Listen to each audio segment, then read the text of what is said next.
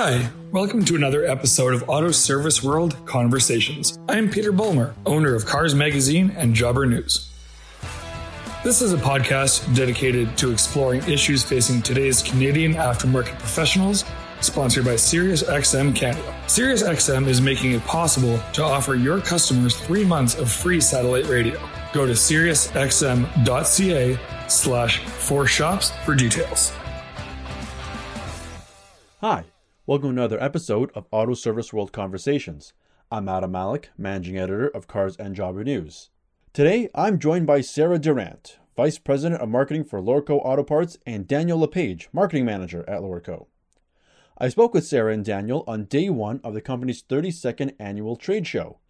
It was the first in-person show the company has hosted since twenty nineteen. The COVID nineteen pandemic and health restrictions canceled the in-person event for the last two years, moving everything to a virtual format. Here was our conversation.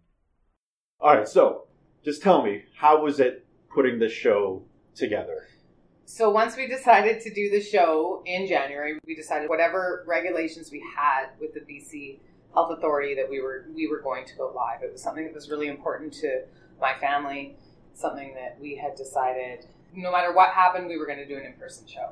So to put that together, we had to jump through not so many hoops with the B C Health Authority, but we were a little late in the game. This usually takes us about six months to plan out, and I think we had three. One of the biggest things about our show is that it is a selling show, and we had to put that catalog together. And along with the catalog comes with pricing, and there is tons of volatility in the market, and almost every single vendor had a price increase. So that affected the way that we put our catalog together mm-hmm. as well.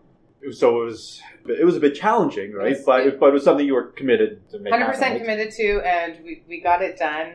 We actually just got our first hard copy books. Mm-hmm. We've had the digital copy out for about a week. We just got the hard copy books delivered here, which is something we've never done. We're usually about a week ahead of mm-hmm. schedule. So exciting that we have something.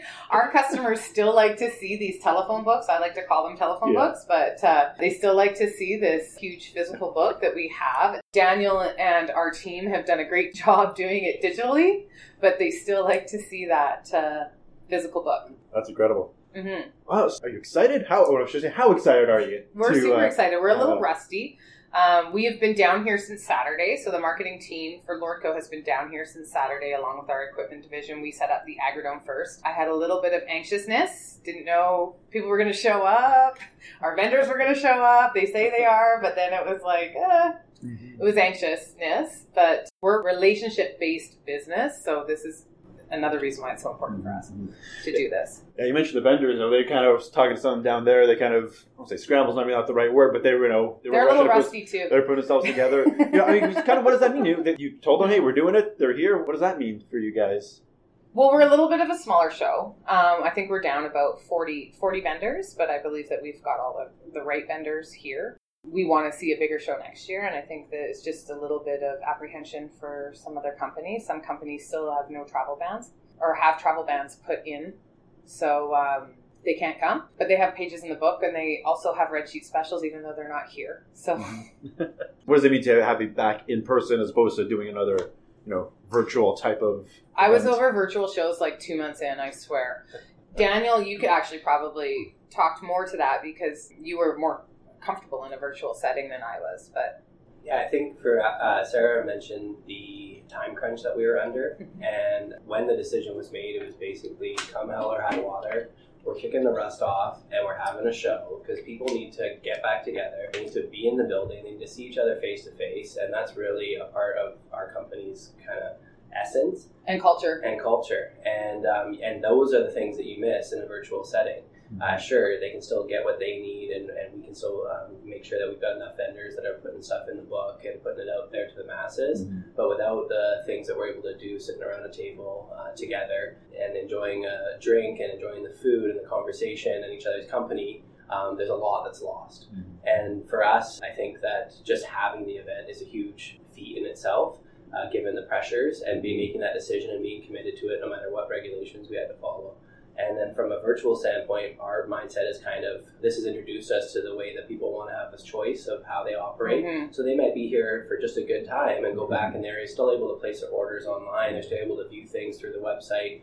Uh, for those people that weren't able to make it, they can feel like they were maybe part of the show because they'll be able to see photos from this year's event. Mm-hmm. And we hope that we'll be able to kind of have a hybrid option for people with the mindset, though, you don't want to miss being in this number and being in attendance at the show for next year. Yeah, and I think moving forward, hybrid is definitely the way that we will continue to operate because yeah. it's mm-hmm. it will prove to be the most successful.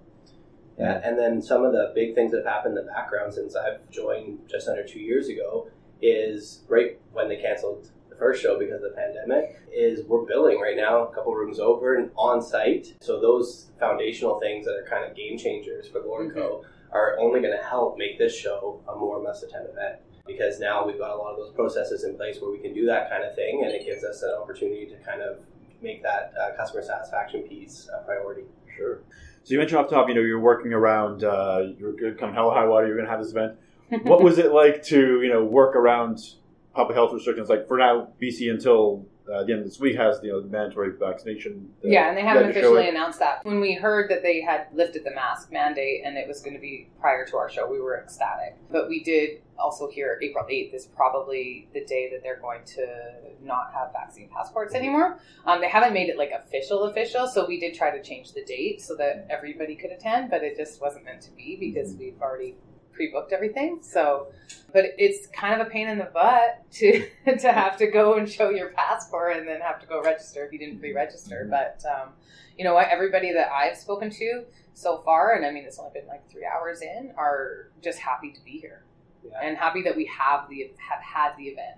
Yeah, the, the restrictions lifting or the promise of them lifting was kind of up in the air, even when we came mm-hmm. here to meet with the venue for the first time. And um, Sarah's got this planned out like the back of her hand. She knows every little detail, and that was a component which was really still up in the air. You couldn't plan around for it, and but like I said, we wanted to make sure that we were doing this no matter what we had to do, and we would work around those mm-hmm. kind of restrictions. We're lucky that the masks aren't there, not so much because it's uh, not something that people might want to do on their own, but because we want to see everyone's faces. faces. We, want see, we want to make want sure to that they're happy here and enjoying themselves and being able to see each other for the first time in a long time. Mm-hmm. And then I think uh, when it comes to the vaccine passport, um, you know what? It's something to look forward to for next year that we hopefully all aren't in this situation. People are used to it now. Mm-hmm. And uh, if that's what it takes to get into this event, then so be it. Yeah. Mm-hmm.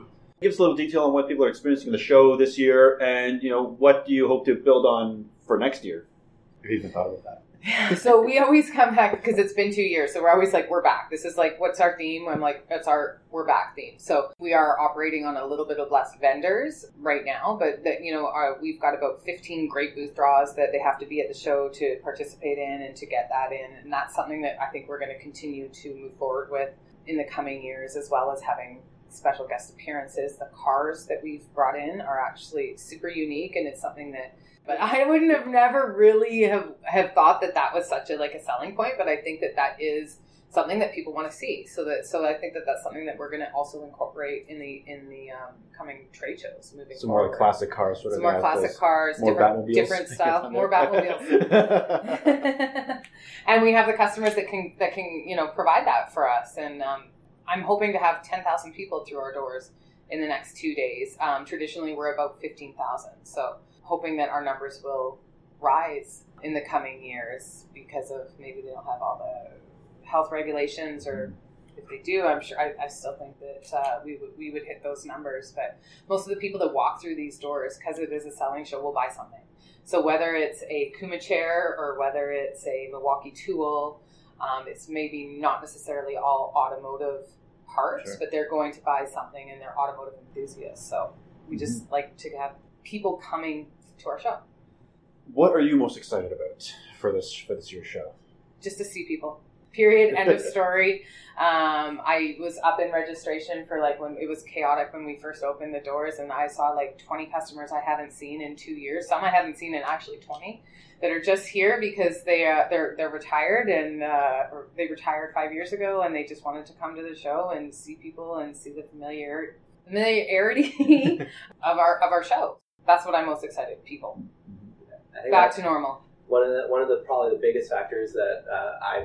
quickly realized is not only is it an invitation to all those customers and there's these long-standing relationships, the Lordco way is to go out of their way to make sure they can get here. So it's travel and accommodation for some of these people who have been long-standing customers, like really taking care of them now, and to administer that in this environment is challenging. And I think one of the things we can look forward to, to next year is that the environment, or at least our plans around the restrictions, mm-hmm. are that much smoother. We can get more people that we haven't seen in a while, or people that made it here uh, that I haven't seen in two years are coming back and they're excited to be here. And I think um, when it comes to some of the vendors uh, that might be missing, that's really out of our control, but mm-hmm. we would love to have them participate for next year. And if you look around, like the tools and equipment in the Agrodome, for instance, it's buzzing. And um, that's a huge component where you have to see that stuff and you have to be on the floor and actually engage with it. And the types of environments that they've created, like Milwaukee's got their set up with their van there, and they've got all the tools that you can actually touch and use. That's a really cool thing that you're not going to get anywhere else.